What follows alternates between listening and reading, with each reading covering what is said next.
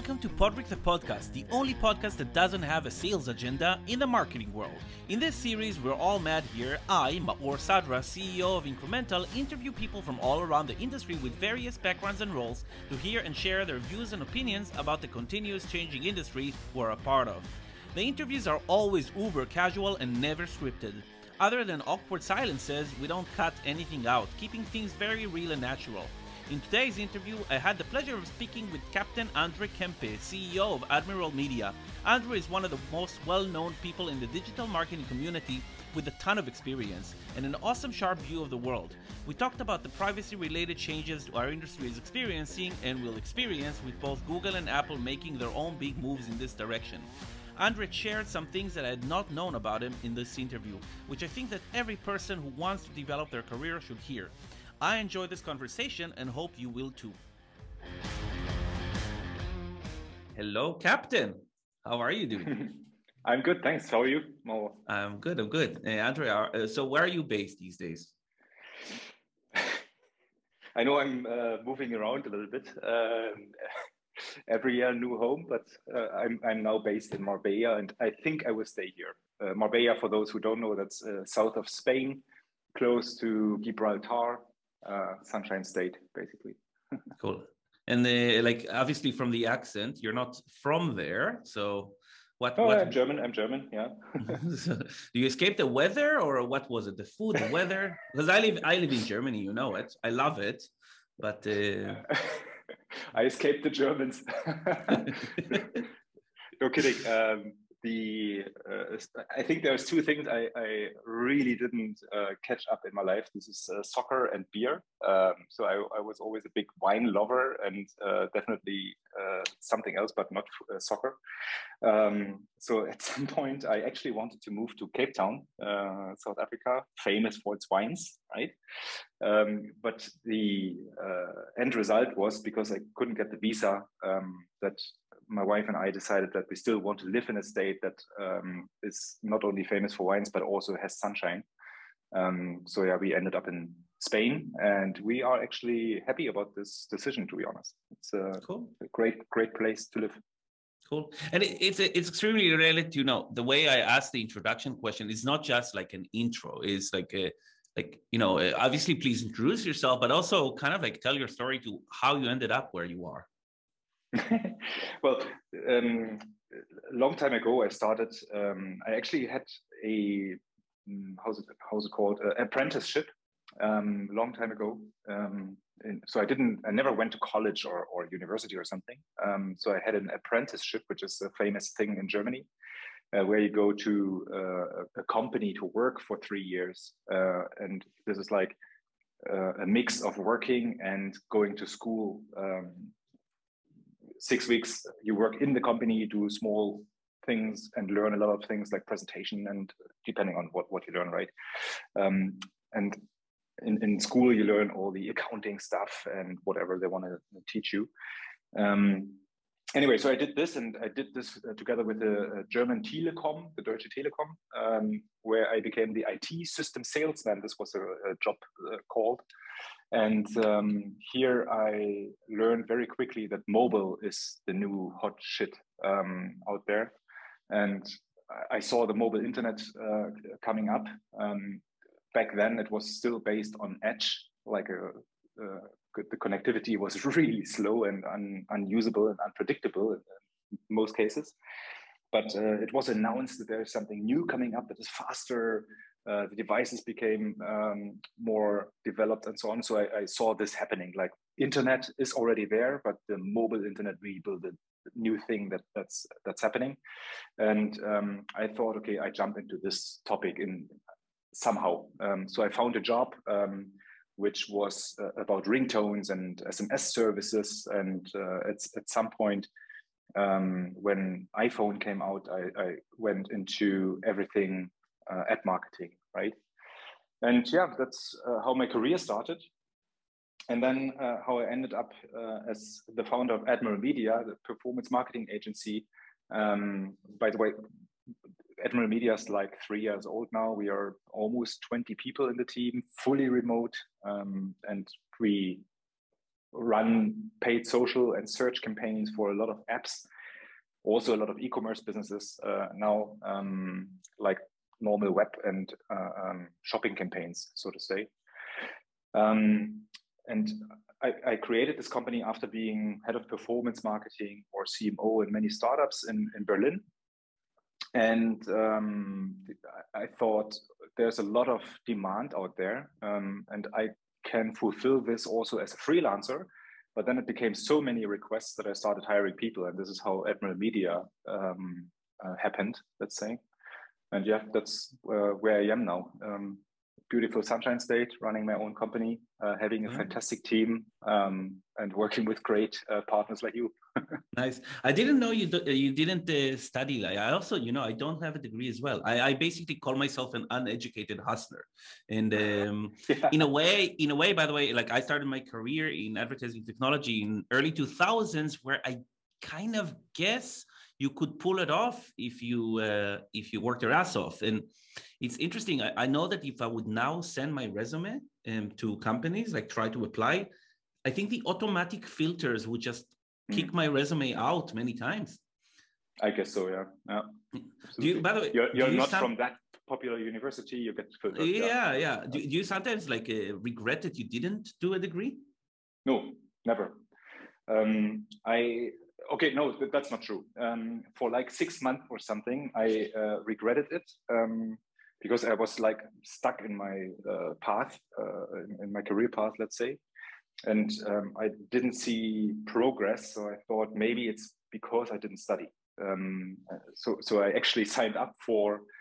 Um, it's called, in Germany. It's called Fernstudium. I don't know what's called. What the English term is like um, distance college or mm. just lear- yeah, basically like, learning from yeah. home and sometimes you have present uh, uh, things so i went to like two sessions and then uh, there was this new job happening and um, uh, I stopped it again. I, I, did the same. I did the same early in my career. I tried Open University, and I just, I basically saw myself. It was kind of like either I work 12 hours, which I absolutely loved, or I do a mm. course and the courses in like um, like academia, especially the uh, for for a BA, are so basic. I was like, seriously, like I, I like I don't even get why I waste my time on it. To be fair, I had many like many um, times in my career where I was really questioning this, and especially I remember when I uh, when I flew to Berlin to meet the uh, Appli Fox people, and every single person I met had either a master PhD or double masters or triple oh, masters, wow. and I, I, was really kind of like you know in a way feeling like that uh, you know i'm like uh like you know kind of like embarrassed and so on. And they're like what are you talking about? You have like 15 plus years experience in the industry. It's like you're good. You don't need a degree. And i think i think when you become an entrepreneur you really realize that you probably gain the knowledge by experience. And yeah. And uh, yeah i don't know. It's like I, I do i would like at some point to to do it. I think I mostly want to do it because I want the like a um, um, American blockbuster movie college life of living in dorms and doing like parties but uh, uh, uh to be fair I mean, i'm in my 40s so that's yeah. probably not going to happen. Oh, oh i know i know a few people that are older than 40 and still try to live that life. Yeah yeah yeah. Yeah come on we like we're, we're from germany. Like we know a lot of the same people who do this yeah. Um and like if you needed to tell someone you know uh, early in their career who wants to be wants to be you like you're you're running your own show you're really well known in the industry uh, you've been to a lot of places you get called in you know for your opinions um, how does someone become an andre company funny question. Um, I, I, think i think you mentioned it already like um, it, it's a lot of hustling um, and a lot of cur- uh, um, curiosity. You have to do a lot of things, uh, touch a lot of things. Like a, like a, so, I'm trying to compare this like um, with kids. When when kids play around, they just tap everything, they touch everything. Oh, um, the oven is hot. Ouch! Um, right? And as an adult, um, you don't do this anymore, or you tend to do it less. Let's put it this way uh, because you're risk averse, you're developing uh, uh, fears and so on. So you you're trying to follow the processes you've learned in the past, right? but I try to keep my curiosity, my my children's uh, my, my uh, behavior, let's say, and and this is the way um, I get in touch with with completely new topics. Um, how I learn completely new things, how I meet completely different type of people, and and so on. And I try to soak all these things, all those things up like a like a sponge. And I think this is um, one of the drivers um, how I ended up in in, in that uh, space and how why people maybe perceive me as a thought leader in some uh, uh, um, industry things, right? Um, and I basically made my job my hobby, and and or or my hobby became my job, or let's put it this way.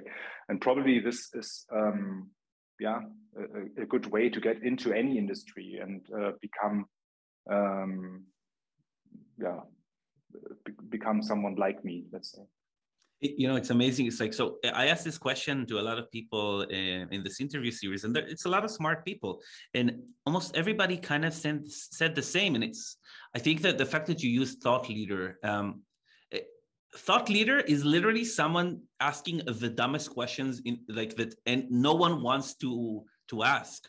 Um, hmm. you ask like what other people are like i don't know too embarrassed to ask or their ego doesn't allow them to. And then you you know if you if you try to ask the right questions or you ask questions you learn yeah 100% yeah, yeah. and it's kind of like related to you know like i have another question is like what piece of advice would you give anyone coming into this industry you know you also hire i'm, I'm assuming some of them some of the people you hire are juniors they're starting their career what piece of advice you give them if they want to be successful um, I'm, I'm just uh, out of a feedback uh, talk with one of my employees and uh, colleagues. Um, the main, I mean, we have company values, right? Um, that's one thing. Uh, be passionate, drive things, um, be the be be the first in the space, and so so we have, we have a couple of company values. But the core of it is again, it's curiosity, um, and I think that's the best advice I can give um, you can learn any technical thing, right? Like iOS 14 tracking works like this and that, and so on. This is how Facebook works and how you use uh, that um, ad platform and this tracking technology. I don't know what. You can all learn that easily. There's a lot of knowledge out there.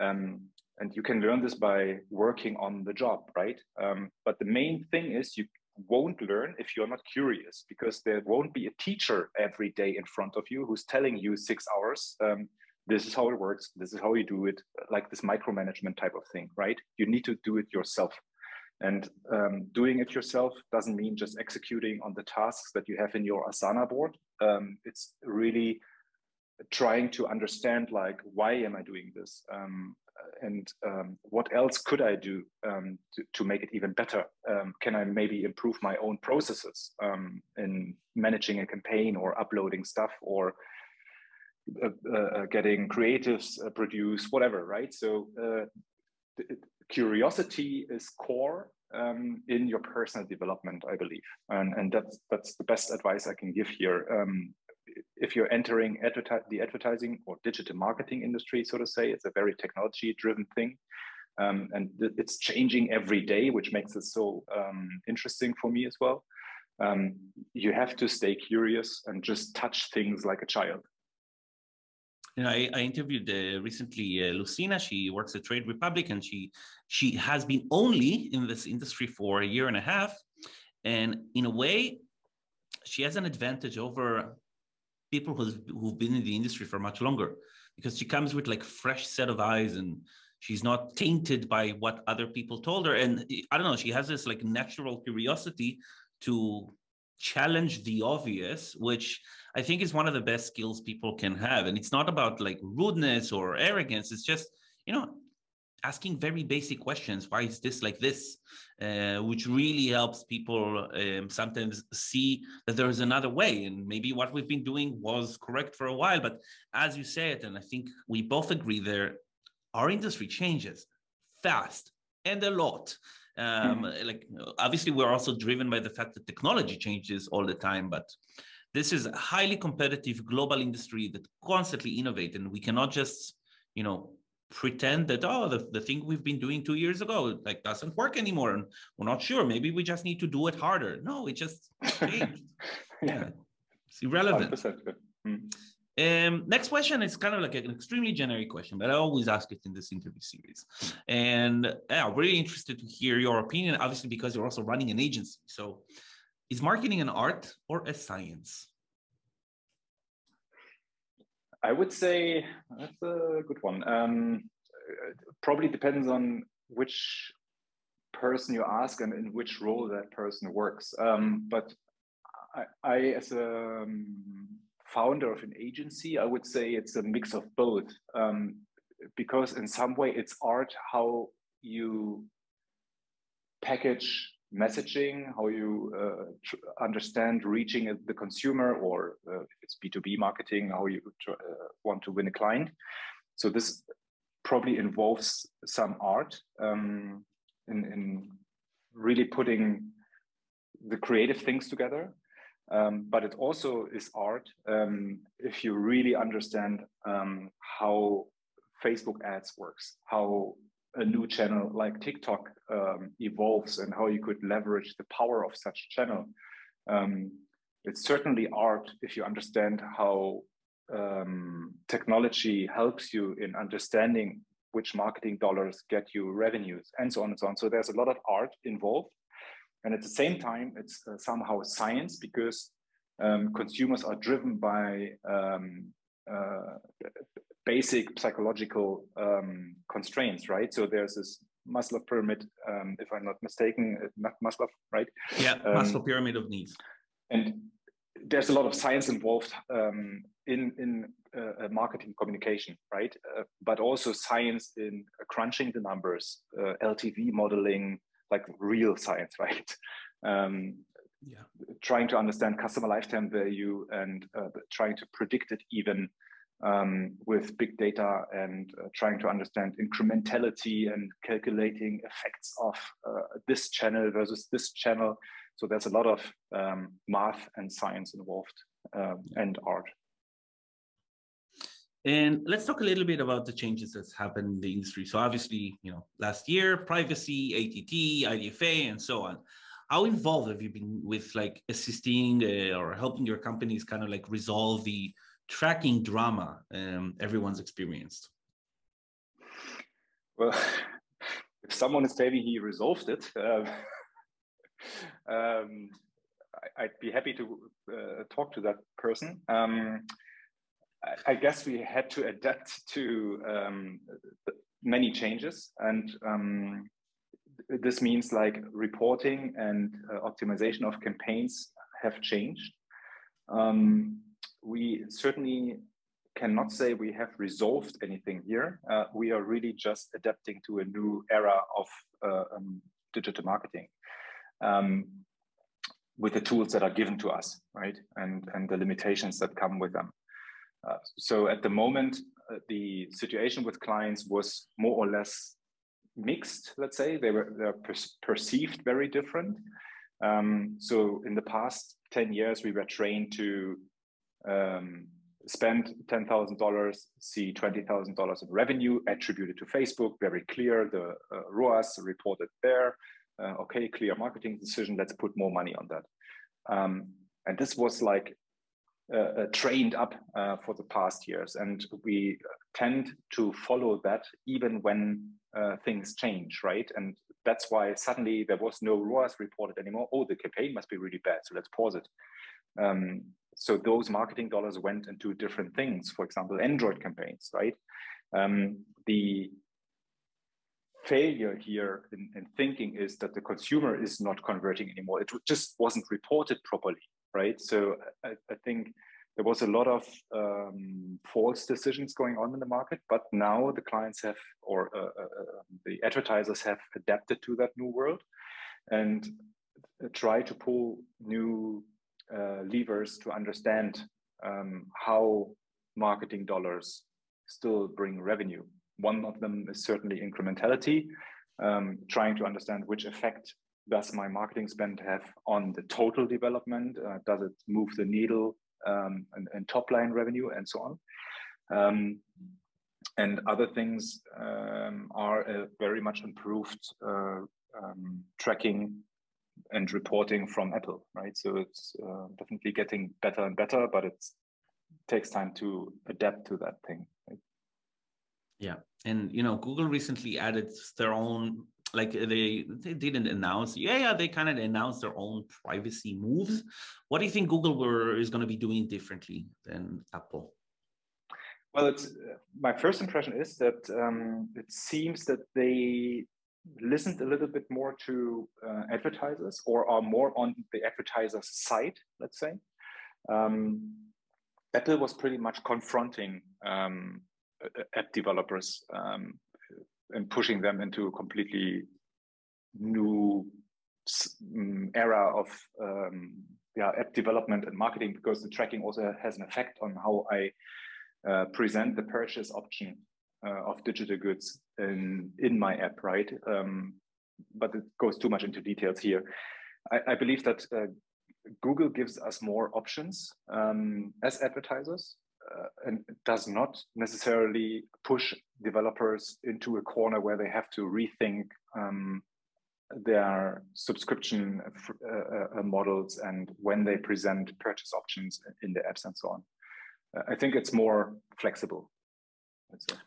Did you read about the sandbox basically, like the Google Android sandbox? Basically, it's kind of like the same as they've been doing in Chrome, even though they pushed it. Um, Chrome is supposed to already be out, but essentially it is similar to SKAdNetwork networking to terms where reporting will be in aggregate form. Mm. So yeah, in a way, it's like moving to a similar direction. But I think Google, unlike Apple, is really giving the market a long time and a testing framework as well, which Apple did not. And if you remember the original, yeah, the original timeline Apple gave was like three months and during a pandemic and uh, yeah i was like and there was no testing uh, ability. No one could get an SKAdNetwork postback to work. Yeah exactly. Um, they were not really uh, supporting um, app developers to be honest and advertisers. Um, and neither did they obviously um, uh, support facebook and uh, google to uh, implement these things and snapchat and, and, and the, all the other platforms right? Um, yeah, what I'm saying is Google seems to give us also more uh, details, even though they are aggregating. Um, they seem to share more information with us um, in the end. And yes, uh, I mean, what is it? Two years waiting time. Um, yeah, that's that's quite beneficial to adapt. We're we're gonna get to that. We're gonna get to that. But before that, um, like when you look at the uh, like iOS, do you think it really, or do you see that it influenced advertisers, specifically performance uh, advertisers? Do you see like you know like mobile mobile only performance brands going into web into offline? Mm-hmm. Um, I think one of the drivers uh, why advertisers went into web was not really uh, tracking and privacy changes. It was rather uh, the fees that they had to share with Apple. So they tried to find ways to get around the 30% cuts uh, and all the, especially when you're running a subscription business, uh, all the notifications that customers get. Um, uh, hey, you're renewing your plan. Do you really want to renew? Um, so if you're acquiring a customer in web using, for example, different payment methods, um, you wouldn't get those notifications every time. So the renewal rate is better. You're not paying the uh, cut um, to Apple, right? So I think this was one driver for for web acquisition since um, iOS 14, I have not seen so much interest in moving away from app marketing to web marketing. Um, I rather have seen that um, advertisers went um, very strong into uh, Android. Um, they moved for some time away from iOS um, until they fully digested uh, what's happening and understood what's going on. And other advertisers um, saw the, saw this gap. Uh, okay, advertisers are pulling out uh, from iOS advertising, so probably CPMS go down. Um, so let me go all in, um, even though tracking is not perfect. Um, and I, have seen both things definitely. Did you run into anyone who was actually, in your view, prepared for like again from the marketer side like actually prepared for all these privacy changes mm, define prepared fully um, uh, adapting their uh, like attribution model to SKAdNetwork uh, i don't know relying on you know partial data moving to blended mm. no i think um, that's probably because i'm on agency side uh, we get clients because they need help um, and very often um, they need help with exactly those questions, right? So they are usually uh, completely unprepared. Um, they have a vague understanding. Okay, Apple did something, um, but in most cases, um, we really have to um, do a lot of knowledge transfer, right? So our, our clients come to us, uh, show us their accounts, and uh, very often we have to do a lot of changes and give them additional things to do in development uh, to make tracking work again and, and these kind of things right so it's but this is an agency thing um, if i talk to industry friends who are on app developer side there is certainly um, people out there that are super uh, prepared and have uh, very smart people working on those topics. Um, and uh, um, they are way better positioned in, in many cases right? But it's usually um, really big companies that have enough money to hire the best data people, uh, the best growth marketers, um, and so on. It's um, with startups and scale ups, it's uh, very often different. Uh, and in corporations where apps is not core asset, it's really just one other thing that they do. Um, then those teams are also very often understaffed or hired with uh, wrong backgrounds, let's say. Mm and they ask us uh, as an agency to support them. Now you mentioned, you know, Google gave us two years. Um, now the question, and uh, you know, do you think people will actually be prepared for when Google pulls the plug, or do you think it's kind of like, you know, when people study to exams, they push it, push it, push it, then cram last night before the exam? It will be a mix, I guess. Um, with Apple, it was similar. Um, there was quite some time to prepare. Um, let's be fair. It's, it's um, there. There was some rumors going on. There was already some documentation on Apple's pages. It was all not perfect, but they definitely gave us a, a heads up. Hey guys, there's something happening.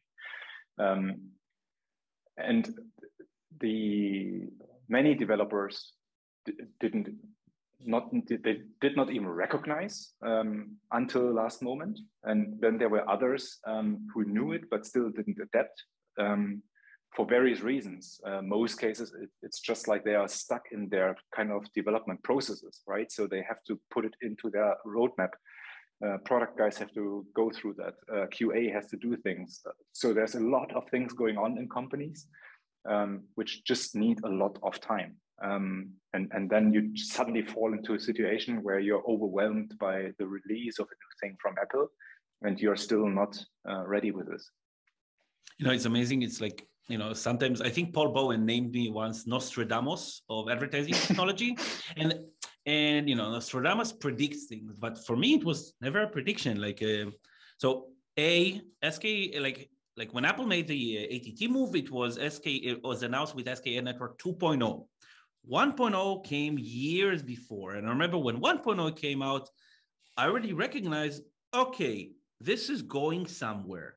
And same goes for um, you know, uh, like when when Apple started making their privacy move, this was in May 2019, where they had a blog post on WebKit. WebKit is like a, one of the official like Apple dev blogs, literally saying this is what we will be doing when it comes to privacy tracking on apps.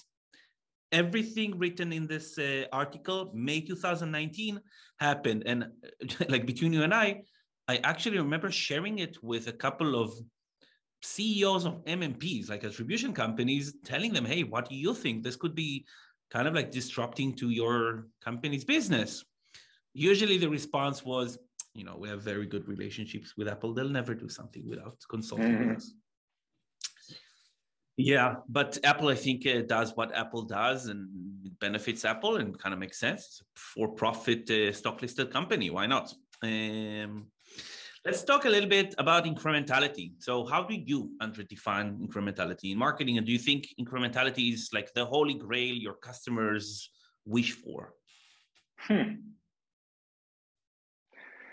Well, I, I, think you cannot define incrementality in different ways. Uh, it's always um, does my marketing uh, give me more um, payback?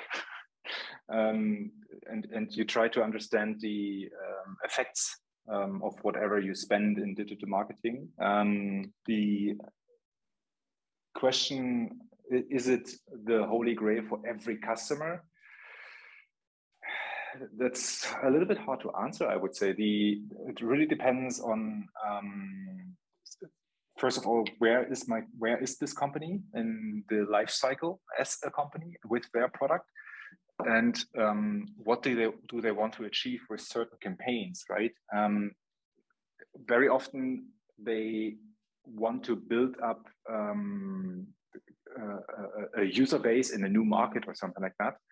And um, they may probably start from zero. So everything is incremental. So it's probably not the holy grail but um, the new users need to do some certain things to prove um, that this product works in that market with that audience, right? So the holy grail here is probably is retention rate great? Um, can we improve it by five percent? So it's it really depending, um, and it's a case by case uh, um, question, I would say. No, it's like one of the um, like before starting the company, I was definitely in the mindset of multi-touch attribution and how can we measure multi-touch. And then when I started thinking about incrementality, the analogy that often came in my head was a a train um, rolling down a mountain and you're pushing it and you're pushing it is paid media. And how do you distinguish inertia versus engine versus you pushing it? How do you distinguish what is actually helping the train move or speed up or speed down and so on? And again like my mind usually went to multi-touch multi-touch multi-touch. Luckily we have a lot of actual scientists working in this industry, some of the, you know, like, you know, some of the best companies in our uh, world are essentially advertising technology companies. And you have amazing data scientists who are there to actually solve these problems with actual science, which let's face it, for us uh, laymen's, um, sometimes it's like black magic. But uh, it's pretty cool. I wanted to um, uh, run you uh, through a list of like you know buzzwords flying around in the industry and kind of hear what's your opinion about these. If you think mm-hmm. these are you know industry bullshit or um, actual things people should be doing looking at uh, thinking about uh, aware of and so on. Um, yeah so cross-platform advertising. Um, I, um, I, so Admiral Media, a performance marketing agency, we started as an app marketing agency. Given my background, I remember I started in ringtones and then got into apps. But now, uh, since we are getting more and more requests from very different industries, uh, we try to become a, a, platform independent digital marketing agency, right? So uh, cross-platform advertising is relevant, is important, and you, in the end of the day, you don't reach a customer only on one platform um, if it's an advertising channel, social media platform, whatever um, you call platform, um, I'm watching TV, I'm using a phone, I'm on a desktop computer, I use all the different uh, uh, news pages uh, where Google Display Network is involved, um, and in social media, and so on. And so, so there's always cross-platform happening. Um, so it's definitely not bullshit, and definitely something a marketer should understand and use to uh, his or her advantage. Media mix modeling? Everything that um, has modeling um, in, in the name is, I wouldn't call it, uh, no, definitely not bullshit. Um, it's definitely an interesting method to understand where advertising dollars give you payback. Um, but I tend to simplify things. Um, could be because I never studied. Um, so what I uh, um, see happening in many companies is that they um, put a lot of science into very basic things, and that it's very often unnecessary if you just use, I would call it street knowledge, right? So um, what uh, reasonable decisions can be made um, without um, putting three data scientists on the job. You know, it's like on the um, on the incremental blog. Um, I have a DIY incrementality test, like that you can literally use Excel, because uh, many use cases you don't really need anything other than Excel, graphs, and knowing if it looks like this, it's good. If it looks like this, it's not so good. Maybe you want to do something about it. Um, yeah, people often over really try to over engineer solutions. Mm-hmm. I mean that that's also in the nature of um, of humans, right? We want to understand things more deep. We ask more questions. Uh, we want to have answers to those. But does it really uh, make uh, help you to make a better decision? I question that, right? So very often, um, all those questions were asked asked by CEOs and CMOs and VP of marketings um, to delay a decision because they are not sure, they are afraid, and they need want, want to have another number um, to understand it. But in the end of the day, um, you don't need 12 additional numbers and uh, graphs uh, to make a decision. You sometimes just need to uh, use common sense um, to make an even better decision, and you are way faster with this. Yeah, you know, I once actually presented this. Uh, like, I was in a, I was doing a presentation to like 50 user acquisition managers in San Francisco, and I basically showed this like, you know, you have a Coca Cola marketer. He put a budget on TV, went to sleep. Like uh, a couple of days later, got a sales report and saw that, oh, wow, sales grew by 3%. Amazing.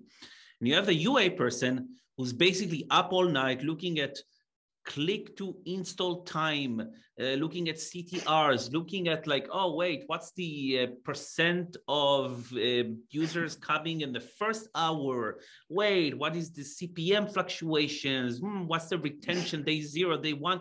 Like the enormity of data actually, in a way, further that's from very simple. Oh i put a budget and sales went up by 3% cool. I can like let me show this to my boss and get a raise. Much much easier life in a way.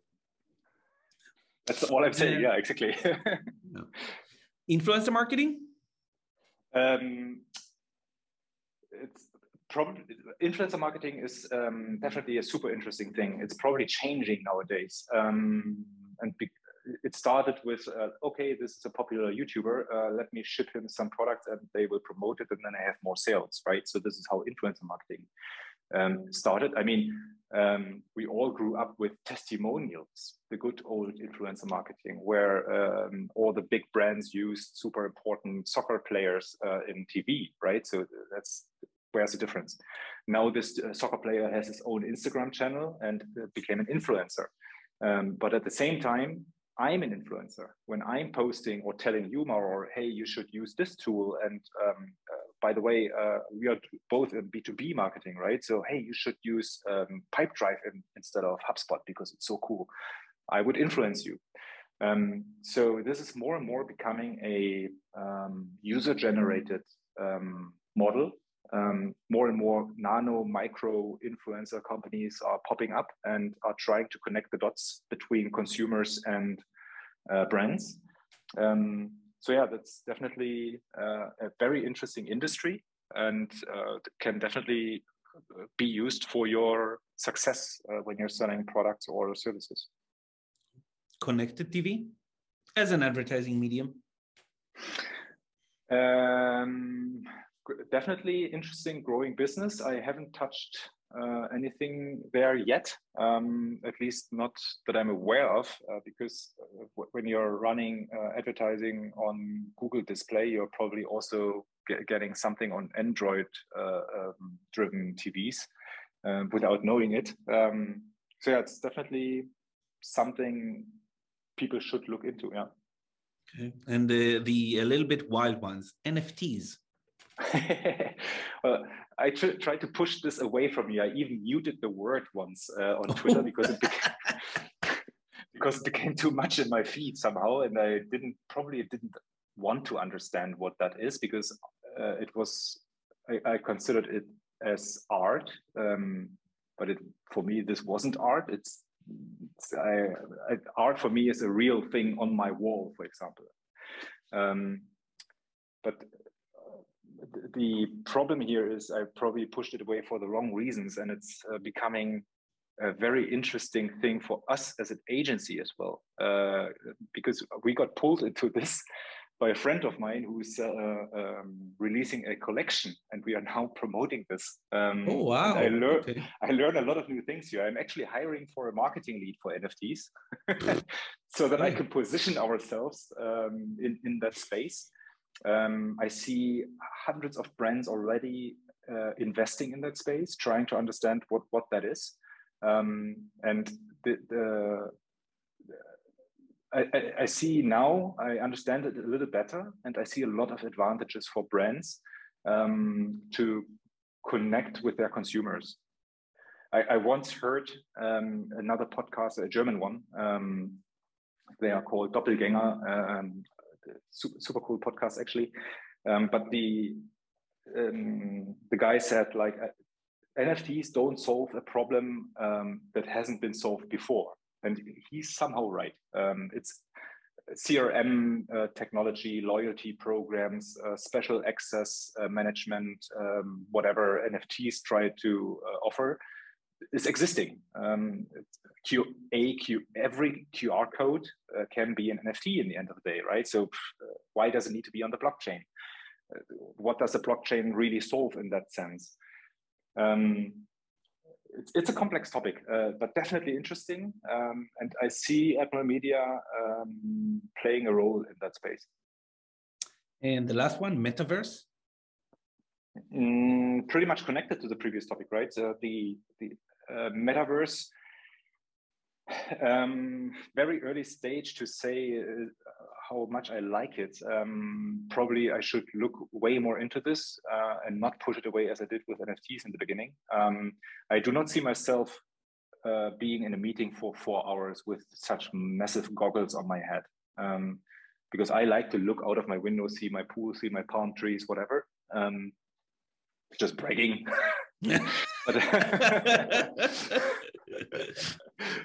advantages of uh, living in Spain, by the way. Um, so and having those goggles on my head is probably not what I want to have. But um, diving away for an hour to play something, why not? Um, having a virtual conference, meeting people from China uh, in a more realistic way in in in this uh, world, let's say, um, could be cool. Why not? What's a random fact about you? Oh, that's a good question. A random fact about me. I was a good judo fighter once. like, did you do some championships and so on?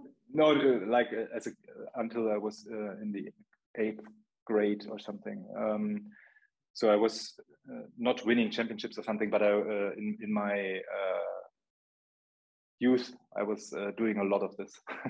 what belt did you get?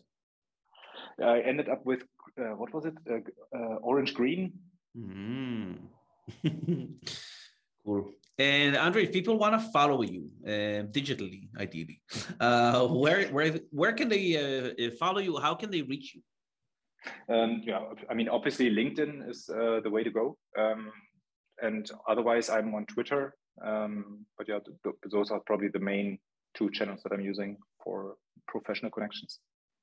Cool. So thank you so much for your time. I'm uh, not going to keep you from your pool and palm trees uh, for too long.